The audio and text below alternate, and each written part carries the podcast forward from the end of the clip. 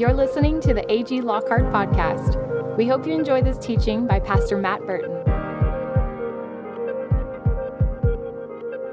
Bible, if you'll turn to 1 Thessalonians chapter 3, we're going to continue in our series on the greatest of all time, which is love. And we just celebrated the Happy Valentine's Day. Whether you planned ahead and got that all taken care of, or whether you needed HEB to be open 10 more minutes to get there. My daughters told me they were so glad that Valentine's isn't just about my love for PJ, but also for them. So they've just jumped into the holiday also. But what a great thing to celebrate love. And we know that that greatest love, that agape love, that, that love that only God gives, comes from God. Then it comes into us and changes us. Let's look at this prayer that we want to be praying for ourselves and for each other. Paul is praying for the church in Thessalonica. He says, Night and day we pray most earnestly that we may see you again and supply what is lacking in your faith. I can't go by this verse without praying, Lord, supply what's lacking in our faith. Now may our God and Father Himself, our Lord Jesus Christ, clear the way for us to come to you. May the Lord make your love increase and overflow for each other and for everyone else, just as our love does for you. Oh Lord, we ask you for our love to increase and overflow. Your love for us, our love for you your love in us for others and our love for others and their love for me and us. We ask for an increase and an overflowing, that it wouldn't be scarce in our life, but it would be abundant. Of all the things we search for, Lord, we're asking you for the increase and the overflow of love in our life. Then, verse 13, it says, May He strengthen your heart so that you will be blameless and holy in the presence of our God and Father when our Lord Jesus comes with all His holy ones. So, Paul is praying for the church where they are on this day, praying for us where we are today, but it's with this hope and this looking forward to the future that Jesus will come again and this love that God has for us and that we grow to have back for him and that we have for each other that that love would grow in us so much that would be strengthened in our heart that it, we will survive we will overcome we will be there on that day when jesus comes back. The bible says many their love will grow cold because of lawlessness, because things aren't going the way we think it should. Jesus said, You're blessed if you're not offended because of me. People will even be offended at God and His leadership. They won't understand the times they're living in or what's affecting their life. But Paul is praying. He said, The antidote to that, to being offended even at God or each other, for your love growing cold, for brother betraying brother and father betraying son, the Bible says will happen in these days ahead. The antidote, the help for that is love. The answer is love. That love would be so rooted in our heart that no matter what we see with our eyes, we're confident God loves us, we love God, and we love each other. And Paul is praying for love. You know, in a world like today, somebody might say, Lord, we need more money. We need more weapons. We need more barbecue that doesn't cost $59 for a family pack. I don't know what you might it's interesting. What would you have prayed for the church even today? Lord, we need more of this. Paul, the inspiration of the Holy Spirit, looking at that church of new believers in Thessalonica, looking at us into the future. Jesus at the right hand of God the Father right now interceding for us. You know what they're praying? God, the answer. Give it to them. Love. Not as the world gives Oh, we talked about that last week. The world's love will end up empty. The people that love us the most, they just can't finally get to the end. There's something that breaks the camel's back. What is that? A straw that breaks the camel's back? There's something where it's like, oh, I loved you up until here, but you crossed the line. That was more than I could take. There's not more than God can take. In fact, He took it all and bore it. And Paul is praying, Lord, let that love not just be in them, but let it increase. Let it keep growing and let it overflow. Let there be so much of God's love in us that it just flows back to Him. And so much of God's love in us that it flows out to others. Oh, this is a good prayer to pray for yourself and to pray for others. Go ahead, write it down. I'll let you cheat. This isn't science class at the high school. It's okay to copy notes in church. Write it down. So, we're talking about the greatest love of all time. It's described to us in 1 Corinthians. Three things last forever faith, hope, and love. But the greatest of all time is love. If you're searching for anything in your life, search for God's love, pure love, holy love. I search for love. I used to sing sad Travis Tritt songs to the refrigerator in the house I lived in with four other guys after I was out of college. I would just walk up to the refrigerator. Let's hold hands on the porch swing under the moon. Does it sound like him? If you want out of here before lunch, you better say that sounded real good. No, it's good. I didn't have the love of my life. Oh, I was searching for it. I didn't have it. I would just go sing to the refrigerator. Some of you sing out of your truck with the window down. You sing that love song, and the love's not there yet. It wasn't there, but oh, she found me. Thank God. Well, I got married to PJ in 2000. We had a baby in 2001, 11 or 12 months after we got married. Don't be counting. And a couple years after that, I was celebrating Valentine's Day. I was coaching at the high school. Oh, it's a good story. You can go to sleep right now, I'll wake you up when we get back to the Bible.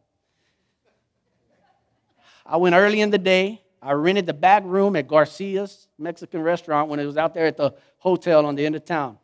Not the one, right, but same Garcia's, but rented the back room, filled it with flowers, stole my mom's table. I borrowed my mom's tablecloths and fancy glasses. I went in there, I set it all up. I didn't use their place, used my place. Got it all done, took hours. Talked to the waitress. I said, My wife's to come in here with my daughter. I said, Every time you come and you say, What would you like to drink? Bring two roses, lay them on her deal. Okay, you want water? You go back. You come back in. What would you like to order? Bring two more roses. This is good. You should you might want to wake up and take notes, fellas. All right. I had a couple dozen by the time they were done. I had my friend, Jeremy Rodriguez. I don't know if you've heard him sing, but that boy can sing. That's Lockhart, Texas, born and bred, Jeremy Rodriguez. He was in the background playing the guitar when PJ walked in. Woo! I couldn't afford the mariachi, so I just had Jeremy. He was better. Man, I had everything. I was coaching, so I had one of my athletes. I said, at 5.30, you're going to go pick up PJ. You walk to the door and you say, Miss Burton, your ride is right here. I'm taking you to your dinner. Good. Man, I'm sweating bullets. I'm wiping myself. I got everybody playing right there. PJ walks in. I'm at the door. Hey, PJ. I'm pointing. All I can think about is the plan. The plan. Is it all there? Or the can? Oh, I didn't tell you. I had candles everywhere. I had candles on the floor, candles on the table, those little, these big ones, and whatever. Oh man, pretty. You remember? Don't look over there, boy. You never get. All right. Hey, if you told somebody you're gonna meet them at 11:30 for lunch, I'm going to try to get you there. All right. PJ walks in. The thing I remember first about that day was I was so concerned that the plan went right that when PJ got there and I said, Here's your table, PJ said, How do we look? How do we look? You know what it meant to me? That I had been so involved with the plan, the thing the plan was about was right in front of me, and when I took a minute to look, I was like, well, you look good. And then there's my one and a half year old daughter. I said, oh, and baby girl, you look so good too. But what is interesting is on that Valentine's Day, which I had worked so hard and I think done a decent job at, I almost forgot what it was about in the busyness of the plan. And thank God for a wife who would say, How do we look? And man, I got back to reality right there and I looked at her and I was like, again in awe that the Lord can brainwash a person like that to marry me. And I just said, Baby, you look good. And you know what I learned on that day? I try to always say to my daughters and to my wife, You look good when I see them. I don't always do it, but I learned that day. What's the point, Matt? Well, the point is, I love my wife and my daughters. The point is, it's worth the effort but the point of that story is that we can get so busy doing things for love that we forget the love or the one we love. And the Lord today wants to speak to us about that. If I had a title, it would be Love Unhindered. Love unhindered. That's not a word I usually use, but it sounded good in a title. sounds better with an English accent. Love unhindered. Maybe it doesn't. She asked me how she looked. Because it doesn't matter how nice the dinner is and how nice the candles is, or if there's no love between the two people eating the dinner. It doesn't matter the roses you bring if your heart's somewhere else. It doesn't matter the song you sing if your heart's somewhere else. It's about love. And the Lord encourages us in that. In 1 Corinthians, he says, If I could speak every language in heaven and on earth, if I could speak prophecies and unknown mysteries, secrets of God's plans, and had all knowledge, if I had the faith that could move a mountain, I could speak to the mountain, I could tell illness to get out of your body and it would leave. But if I didn't have love, all of that would be worthless. It would mean nothing. Look at the verse. It would mean nothing. If I gave everything I had to the poor and everybody celebrated, oh my gosh, look at Matt's love. He gave it all for the people, but I didn't have love, it would be nothing. How is heaven evaluating things when you could do all of that and it could mean nothing? You just, you just want to fly, you know, to Italy. You get off the plane and you know Italian. What's the matter with you? That's not Italian. You went to France and you could speak French, as the French say. You could look at somebody, exactly tell you your future. I know what's going to happen to you. Don't do that. Don't turn right on three o'clock. You can look at a person in need and you say, I got all this money, I'm going to help you. How does heaven say all of that means nothing if you have love? What is love in that case? It's the greatest of all time. Jesus said it in another way like this Not everyone who says to me, Lord, Lord, will enter the kingdom of heaven, only the one who does the will of my Father who's in heaven. Okay, so not everybody's going to heaven, just the ones who do the will of the Father. And then he says, Many will say to me, we prophesied in your name. We drove out demons in your name. We performed miracles in your name. That sounds like the will of the Father. And Jesus said, I'll tell them plainly, I never knew you.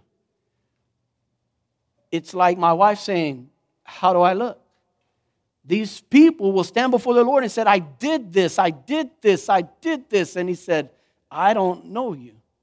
We don't have a relationship yeah, you set up the flowers, you got the guy playing the guitar, you have the candles lit, but if it's not about me and you, what's the point? Jesus would say, doesn't matter what you do in my name if we don't have a relationship. And before that sits on us and the accuser gets to tell us how bad we are, this is Jesus letting us know what's first priority love. He said it this way I'm the vine, you're the branches. If you stay with me and I will stay with you, you're going to produce much fruit. You're going to cast out demons. You're going to heal the sick. You're going to prophesy, but it's going to be because we're connected, not because you work for me, not because you figured it out. It's going to be because we live in such a relationship that it flows out of me through you into the world.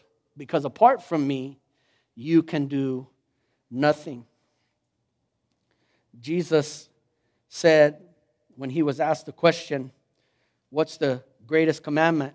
Love the Lord your God with all your heart, soul, mind, and strength. This is the first and greatest commandment. The second one's like it love your neighbor as yourself.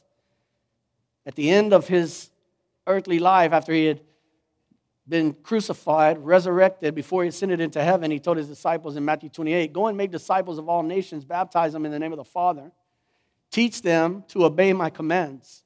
And know this, I'm with you even to the end of the age.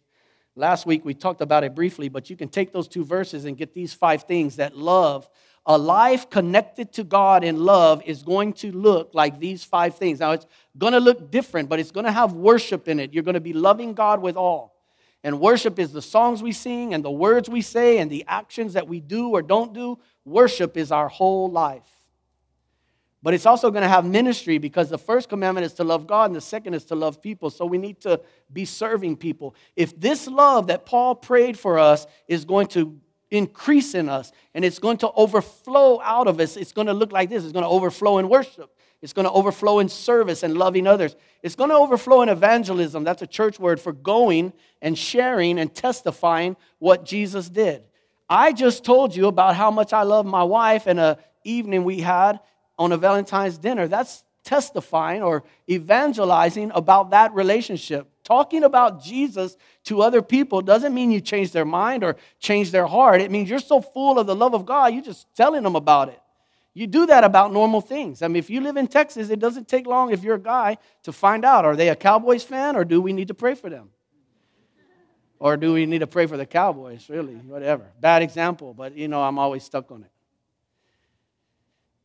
You doesn't take long. You talk to somebody, you end up finding out what do they do, how many kids do they have, are they married, what's going on in their life, and you tell people about the stuff that's important in your life. That's what evangelism. You just go, you share, and you tell your story in the Lord. You encourage people. You sometimes correct them. That's discipleship. You, you, you're following Jesus, and you're teaching others to follow Jesus. You don't start with that. You start with getting to know people, but then this discipleship comes. People give their life to the Lord, and they're like, Yes, I belong to God now. And then we help each other learn what that means. Oh, we this is where Jesus is walking. He's walking in love, not in hate. He forgives his enemies and prays for them. He loves people. He's good to everybody, not just to his people. He walks this way and talks this way, and we teach others to do the same. And then there's that word he said, baptize them, which means bring them into the family. In the months to come, people are going to come to this place and other places like it in Lockhart and Caldwell County. And they're going to sense the Lord doing something in their life. And they're going to say, I don't know the Lord and I need to know him. And they're going to pray and they're going to come to know the Lord. And then we're going to invite them in this church and other churches to be part of our church. You belong to us now. Your blood and kin to us. We're part of the same body. You need to be invited in. And I just want to tell you, at all generations, as a leadership team, we're working on how to facilitate that better, how to get people plugged in and let them feel like they belong here and not just like, well, we just care if you love God, now move over because we got to fix the septic again. or move over because you're in the way, we're vacuuming. No, we want you to come in and feel part of the family. And I think we're pretty good at it, but I know we can get better. So these five things happen in your life. I, I, I, want you to look at them. They come from those two verses the Great Commandment and the Great Commission. And those five things need to be happening in your life. If you look and say, Lord, I just, I don't even think about you till Sunday, then ask Him, Lord, I want to worship you more. If you're having trouble loving your neighbor, uh, me, you say, Lord, I want to love my neighbor. Help me to want to love them. If you're having trouble sharing about your faith, then you ask the Lord, Lord, help me help me. The Lord wants to do it in us. Paul was praying that love would grow in our life and it would overflow in our life. And I'm just telling you, you can measure it a little bit with these five things. Now, we're not measuring so you can go, oh, row two, good job today. Row three, come on, I need a little help, man. What's up with y'all? You didn't know it was church today? Row four, great job. Row five, I'm giving you a five. It's like the Olympic judges over here. Row 10, 11, 12, okay. It's like Southwest. We're boarding rows A through 13 right now, Group A. Then Group B, oh, Group C, y'all just signed up late for your ticket. Didn't even know you're going on a trip, did you? Get to board the plane last. We're not measuring that way like the world measures, but I want to know am I living for God in the way that God wants me to be living for Him? Am I saying to my wife, hey, you look good, and she's more important than the dinner? God's more important than just what I'm doing for Him or what else is going on in my life. Is it making any sense? That means the Holy Spirit is helping you because I'm having trouble even with English today. All right, CJ, you calm down. There is the ability to know all of the Bible and not know the Lord. Jesus said this You honor me with your lips, but your heart's far from me. You search the scriptures because you think the words on the page give you life, but the scripture points to me. He was talking to the most religious, the most acting right people of his day, and he says, You're breaking God's commands with your own commands. You honor me with your mouth, but your heart is far away. That's the guy that shows up with roses on Valentine's Day, but everybody knows he's got side chick number one and side chick number two and side chick number three. And if that's you today, I'm just don't get loud and but we'll pray for you, and the Lord has redemption for your relationships. But who cares about a bunch of flowers if it's a mess in everything else? And Jesus said, Who cares if you recite to me all of the laws and all of the rules and you're ceremonial clean? But in this context, he said, You won't even take care of your parents. These religious people were taking the money they had to honor their parents and take care of them in their old age, and they were making it an offering to God. They had a special name for it. They would bring it to the temple and they would go, This belongs to God. And their parents would go, Can you help us in our old age? They say, I'm sorry, gave all my money to the Lord. And the Lord goes, Y'all don't even know me. You're supposed to honor your mother and your father. You don't bring me a gift so you can dishonor them. They would bring the gift because guess what? Somebody saw them bring a whole bunch of money to the church. Oh, look at brother so and so. Just gave all that money to the church. Bought a new wing. Made the new nursery. Oh, so holy. And the Lord's like, no, that guy's not even taking care of his mom and dad not even doing the little things, not even following the, the commandment. You don't know my heart if you think you can repurpose the thing that was supposed to care for a person and then give it to me and think I like that. I'm not like that. The Lord said, Oh, you got such good talk, but your heart's so far from me. You make up your own rules. You read the Bible, you can quote scripture, but I'm standing here, Jesus would say, the living word, and you want to kill me. You don't even know me. And I say to the Lord, Lord, if those guys can mess it up, then surely I know how to mess it up. Would you help me? Would you let Paul's prayer be active in my life so that love would grow and increase in me and, and abound in me so that I would be overflowing with love and I wouldn't be doing the wrong thing, thinking I'm doing the right thing? Anybody else have that prayer? Oh, that's a great prayer because Paul's praying it for you and Jesus is praying it for you and God's heart is for that. Oh, don't you just get frustrated though? You're like, oh, I try my best and I just blow it. I wanted to say the right thing and I said the wrong thing. You know why they make garages? So men can go in there and understand the world. This is not your inheritance, but this is what's happening because of the attacks on marriages and families. You walk into the house as a guy and everything's going like you try to say, I love you. They think you say that you hated them. You tried to clean up, you made a bigger mess. You try to, you're like, I'm going out in the garage because I understand that. That's a lawnmower, that's the dog, and if he doesn't move, he's to get kicked. That's oil, that's a chainsaw. Or maybe I'll just start that thing up. I'm being stereotyping and whatever because I don't know how to use chainsaws, but we run away from the thing because we feel like we're just making it worse. We do that with the Lord. Oh, I want to love God with all my heart. Paul said, I want to do this and I do the wrong thing. I want to not do that thing and then I do it. The thing I don't want to do, I do. The thing I do want to do, I don't do. What's wrong with me? Who can help me? And then he says, Praise God. Jesus can help me.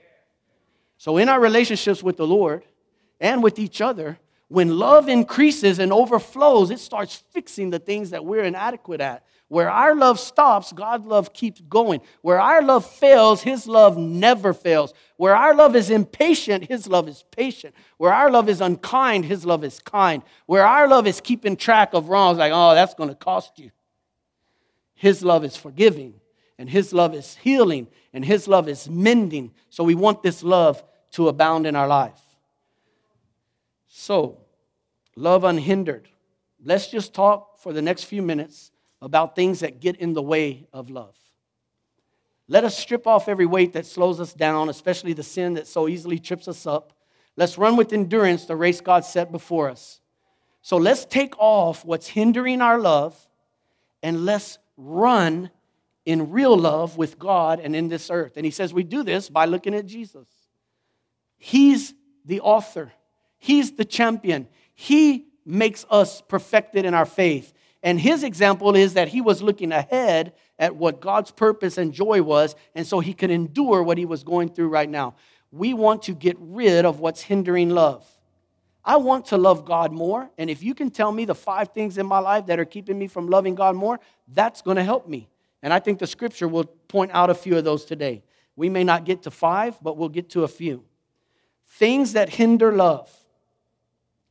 You just look at real human relationships and they'll help you understand that. But one of the things that hinders love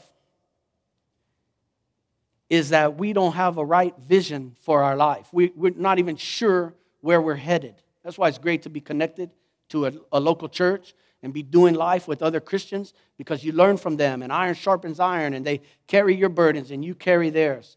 I want to approach this in the, just the next few minutes from the Song of Songs or the Song of Solomon. It's a poetic way, you could say romantic language or, or poetic, like a songwriter explaining love. Don't you have a favorite love song? You're like, man, I could have wrote that. No, you couldn't have. That guy wrote it. You could probably write a better one. This romantic language, I'm just going to give it to you and then we'll talk right there. This is Song of Solomon. The woman is saying to the man, or in the spiritual realm, the church is saying to Jesus, Let him kiss me with the kisses of his mouth. Your love's more delightful than wine. Pleasing is the fragrance from your perfumes. Your name is like perfume poured out. No wonder the young women love you. Take me away with you. Let's hurry. Let me let the king bring me into his chambers. This is a song. This is a an artist speaking. He's saying, let him, the woman saying, let him kiss me with the kisses of his mouth. This is Jesus saying, man doesn't live by bread alone, but by every word that comes from my mouth. This is a poetic way to say we need the word of God. Let him kiss me with the kisses of his mouth is a romantical, a ro- I want to say a romance movie. Uh, what is that, Lifetime? Or what's the ones that come, Hallmark? That's just Song of Songs. Church leaders for the last 3,000 years have told people look at this song in the relationship between you and Jesus, between the church and God, between the bride and the bridegroom. We live in such a highly sexualized culture that we see kisses and we're like, can you say that at church? Well, I'm just reading the Bible. But what does it mean that Jesus, I'm going to go, Jesus, right here on the cheek? No, it means the Word of God is the intimacy, it's the heart connection. It's how I keep from being working for God and not and loving Him instead, not just being a slave to Him, but a friend to Him. Let Him kiss me with the kisses of His mouth. This lady in this psalm, it's called the Beloved, she has a vision for her life. I want the Word of God. Peter said it very unromantic. He said, Where else can we go? You have the words of life. It means the same thing. It doesn't matter if you're romantic or not, if it's poetic or not, but I want to use this scripture to help us. We don't love right sometimes because we don't have a vision for it. We think we're going to love God without being connected to His Word. It's not going to happen. We're going to give God an hour for church, and in 167 other hours of the week, something else. It's not going to happen. She has a vision for her life. You and I, the church, we need to have a vision for our life. I want your word, and not just your word, I want it to touch me at the heart level. At the heart level. That's why they use the romantic language. I remember that first kiss with PJ. I looked at her. Cool. I said, I'm about to kiss you. Well, you better give a warning, man. You don't know what's going to happen. She looked at me with that gleam in her eye and she goes, I think I'm going to throw up. True story. Bro, I'm from Lockhart. That did not stop me. I kissed that girl.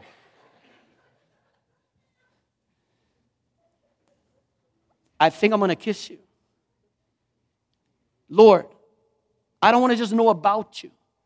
I want to know you. I don't want to just listen to Matt talk about the Bible. I want to know the Bible. I want the Word of God. I want to read it and go, oh my goodness, He loves me. I want it to impact my heart. Not emotionalism, but who wants a love affair that has no love in it? Who wants a relationship that's just like, just doing my duty, ma'am? Here's your flowers. Here's the rent. See you in a little while. Or, or the, or the here's your dinner. Here's all your kids. Here's your clean socks. I know you're not going to wear them anyway. Kiss me with the kisses of your mouth. She's got a vision for her life. Your love is more delightful than wine. I was reading a, a, Bible study on this. There's the wine of the world that intoxicates us. It's fake love, and it, it makes us think it's what we need. And she goes, Your love's better than that, Jesus.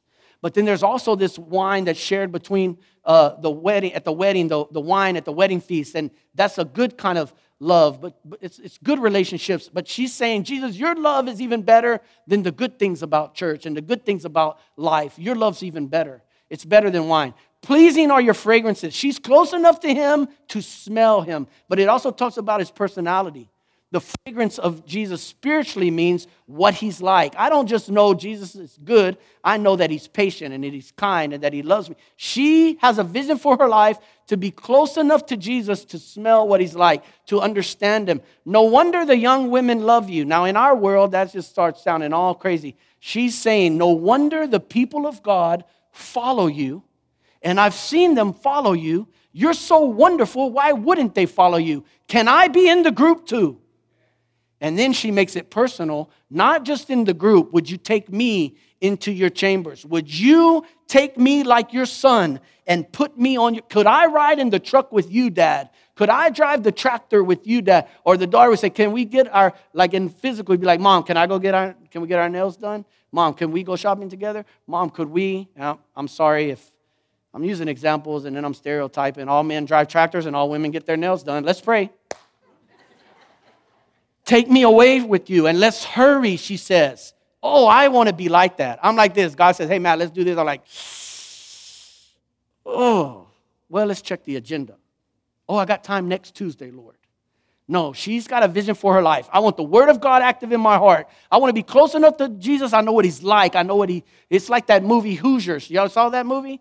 Some of you young people, anyway, it's a good movie. The coach goes, hey, I want you to guard that guy so tight, you know what chewing gum he's chewing. You remember that? Remember that, Nick?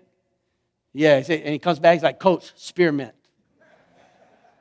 oh man, someone was trying to be like, how close to Jesus can I get away from him and still be like with him? Like, can Jesus be over there and I be over here? And he, she's got a vision for her life. Some people, their love is hindered because they don't have a vision of closeness to God. That's for the preacher. That's for the deacon. That's for my grandma. That's not for me. That's a lie. Jesus didn't come to earth to save your grandma so you could sneak in the back door of heaven. Jesus came to earth for you. For you. For you. To love you and to be close to you and that he could give you all of him and you he could have all of you. Let's have a vision for our life. Some things that hinder love is having a wrong vision. You are the most sought after in the kingdom of God. And God loves you, it says in John, as much as he loves Jesus. With the same love the Father has loved me, Jesus said, I love you. Man, I don't know who you are, but you're somebody if God loves you as much as he loves Jesus. That's who you are. Some of you right now, you just checked out. That cannot be true. It's of scripture. John, read from 13 to 17 in, in the book of John, Jesus at the Last Supper. He said it. But we've been so conditioned to have a lesser vision for our life. Love gets hindered by a lack of vision. Here's the next few verses in the Song of Songs. It says, Dark I am, but lovely. O daughters of Jerusalem, I'm dark like the tents of Kedar. I'm like the tent curtains of Solomon. We sometimes have love hindered in our life because we don't think we measure up. And because our love is small, we think it's not valuable to the Lord. Because it's immature, we think God doesn't value it. She's saying, I'm dark, which means my heart is still filled with some things that it doesn't need to be filled with. Have you run into that lately? Anger came out of you, and you're like, man, I didn't even know that was in there. Impatience came out of you, greed came out of you, lust came out. You're like, I thought I was over that. There are still some dark places in our heart. Okay, not you, just me. I hope you're praying for me. Harder, longer. She says, I am not everything I need to be, but you still think I'm lovely. It's a tension. We have to hold these two truths in tension with each other. I'm not perfect, but God loves me. He's not done with me, but He's still in it with me.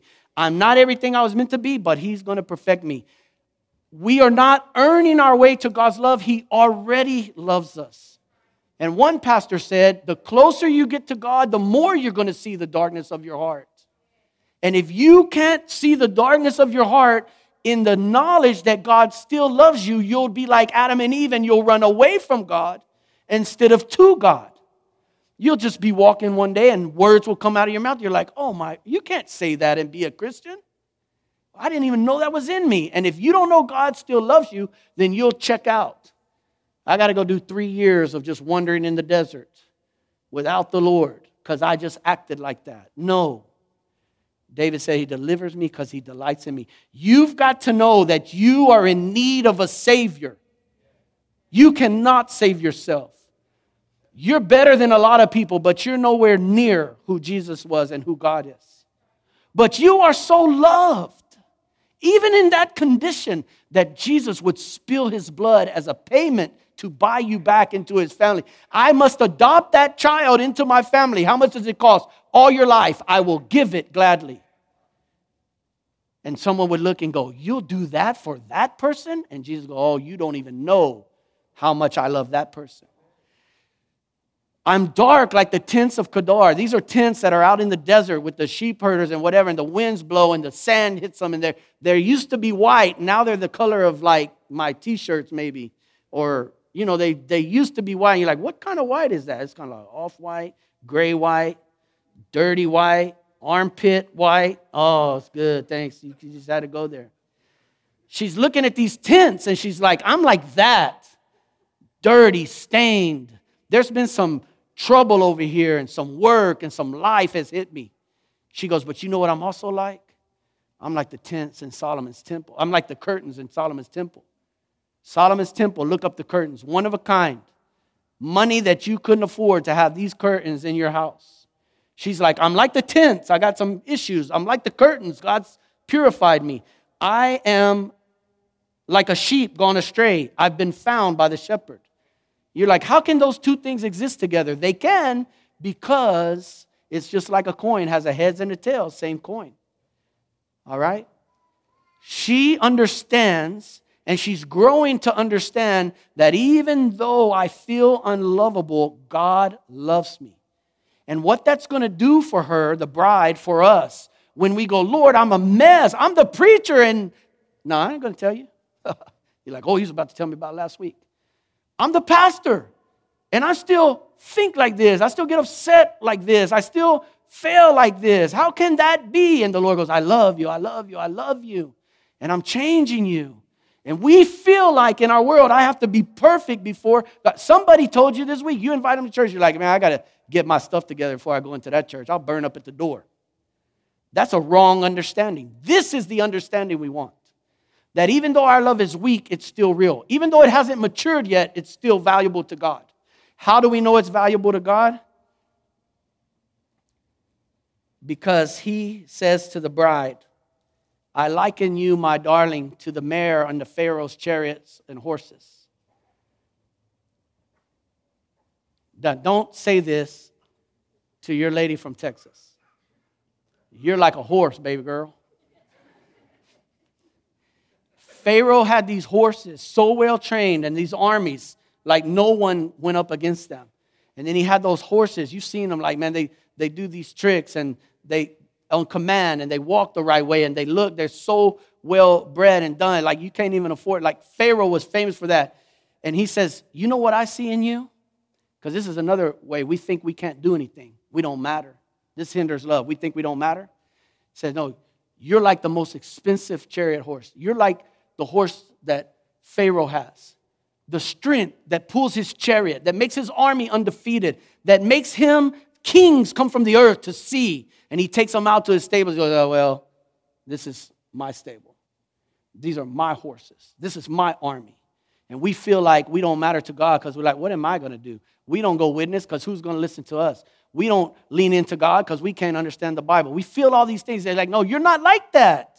You're like the, the best horse. Your cheeks are beautiful. The cheeks are like our emotions. You can sometimes see your emotions on your cheek, you know? Like if I look at PJ too long, I, my whole head gets red. It goes past my cheeks because I don't have any hair to stop it. He's saying, no, you think your emotions are like, oh, Lord, I'm sorry, I just lose my mind or whatever. And he goes, no, I see your heart. You want me. You want to be right. You don't want to act like that. you you have a yes to me. I see it. You're beautiful to me.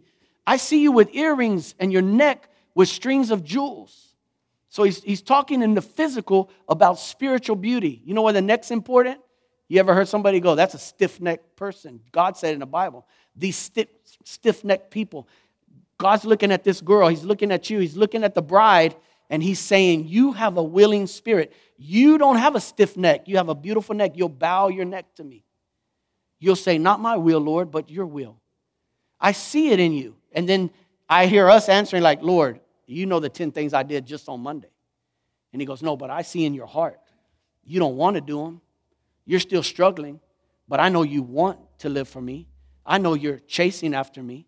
Your neck is like got pearls on it. And he says, in your earrings. And then he says, and I'll make you earrings of gold. Not only do you already look beautiful, I'm going to make you more beautiful. Now, this is hard So maybe I just need to say, like, if the Lord was talking to guys, like, man, like, I like your shirt, and I'm gonna get you a Carhartt jacket to go with it. That didn't work. I like your shoes. I'm gonna get you some Stacy Adams. No. I don't have all the good examples. It's a physical example of a spiritual thing. We get hindered in love because we think, what does it matter? Let me give you this example. I don't need to go to church today because they won't even know if I'm gone. I don't need to go to church today because, like everybody sings to the Lord, He won't even notice if I'm not singing. I, I don't need to read my Bible because I'm not going to understand it anyway. We, we have these things that hinder our love. We start saying lies about ourselves. And the Lord goes, No, you're strong like a horse. You're, you're beautiful like a, a girl with pearls on. You're not like that. What does it matter if you don't go to church? There's only your voice that can sing to the Lord. I told you it'd be a few minutes, and I'm a few minutes late, but let me just finish with a couple things. Our love gets hindered because we think it's weak, and so we don't try. We run away from God instead of to God. I went to a church with my brother in law one time. We were visiting him in Rockwall. And it was a long trip, and I got a lot of kids. It takes a lot to get them to church. And then it's a new church, so like, are they going to like children's church? Are they going to like nursery? They have like three services. There's a billion people at this church, not quite, like half a billion. And, and it's just hard. And it's easy to go, uh, let's just don't go to church. We're up here on vacation. Let's just go eat with our family. Ah, it'd be family time. Well, we go to church, we get everybody in, we get our kids settled, we sit on the back row. They finish worship, and the pastor has everybody's head bowed. They're about to take the offering. He goes, I just need to talk to somebody. He said, There's somebody here, and he starts describing me. You're struggling. You feel like you keep failing the Lord. You think you should be further along in your life than you are. People think you're doing great. You're not doing so great. I just want to encourage you, he said. We all have our heads bowed. It's like three times the length of this auditorium. I'm in the back um, just because that's where we sit, and so I can get out and get my kids if they start overthrowing the nursery or whatever they're going to do. And he starts describing me, and he goes, If that's you, raise your hand. The Lord just wants to bless you. And he's talking about my life. And in my mind, I went, I don't need to raise my hand. It's me, Lord, you got me. Whatever you're going to do, do it. I need some help. I'm just dejected, depressed, disappointed in myself. I was like the dark, but I didn't feel the lovely part of those verses before. And the guy goes, I'm just going to wait. I don't, I don't know what it is. He said, I don't normally do this. I don't normally wait. I don't normally, this is not what we normally do, but I just feel the Lord wants to help somebody. Man, I remember it was a moment of this. That doesn't sound like anything, does it? Like, that's not a big deal. I just went like this. He goes, I see you. And he said, I want you to know. And then he started just talking to me and praying for me. And he said, The Lord's going to show you what he wants you to do. That's all he said. The Lord's going to show you what he wants you to do. Yesterday, I said, Lord, you told me you were going to show me what you This was 10 years ago. I said, Lord, you told me you're going to show me what you want me to do, and I believe you. So please show me. And I'm real not smart, so make it real obvious. What if that pastor wouldn't have gone to church that day? What if I wouldn't have gone to church today? What if I wouldn't have been there? What if I wouldn't have raised my hand? I don't know what if, but I know I went and I know he was there and I know he talked and I know I raised my hand and I know the Lord's going to tell me what he wants me to do. And you say, eh, we sometimes say, what does it matter, my love for God? It's so weak, it won't do anything. Somebody came here today, they need to hear what you got to say. You have a message in you that I don't have that somebody needs to hear today. That's why the devil didn't want you to come to church today. That's why he doesn't want you plugged in. You have God in you. You're like a strong horse pulling a chariot. You're like a beautiful, adorned woman with gifts to give people and experience and things that come. What if you didn't come today? Well, we don't know what we would have missed out on if you hadn't come today. And you feel not plugged in and you feel like, well, I'm not going to love God. What's the point? Because I'm just from wherever. I can't even talk right, act right, do right, whatever. And the Lord goes, No, no, inside of you is the strength that's going to help somebody's life. And so you need to be plugged in. So these things hinder our love, and the Lord wants us to know we need to have the right concept. We need to have a vision for our life that even though we're dark, we're still lovely. She says at the end,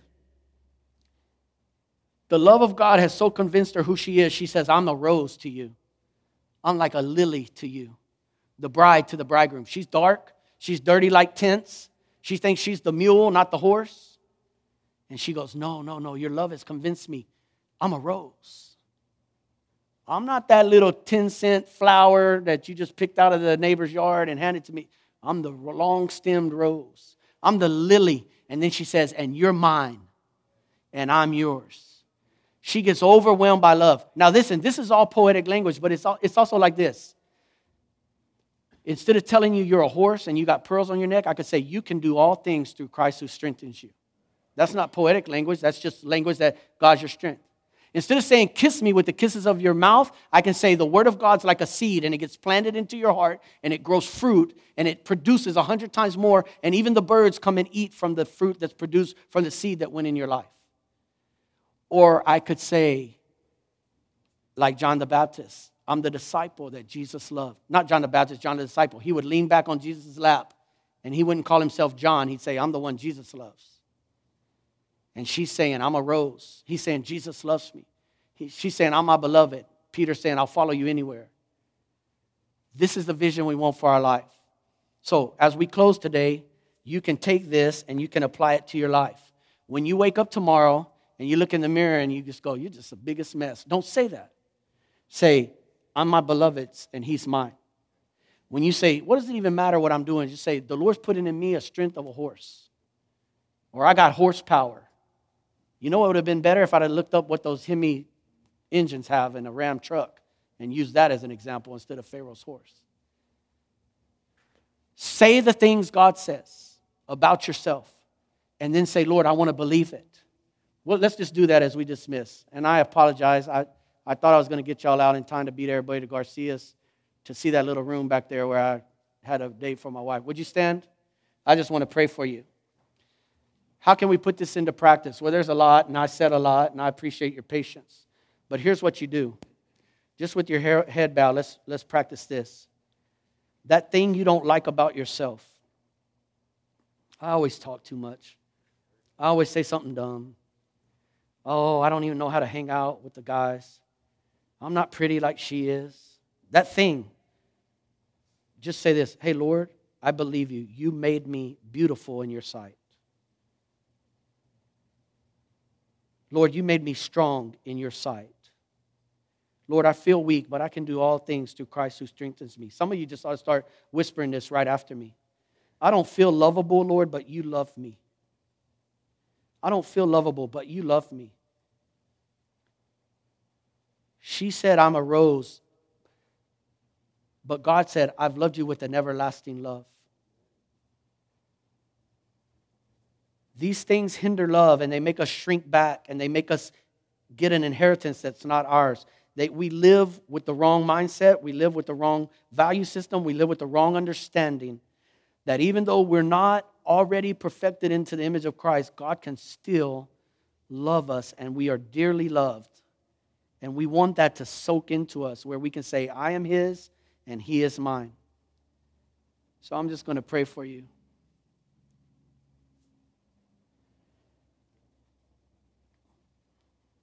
There's a couple of people in here. You've been away from the Lord a long time. You have a track record and a list that you could hold up and you could point to. In the neighborhood, they called it a rap sheet.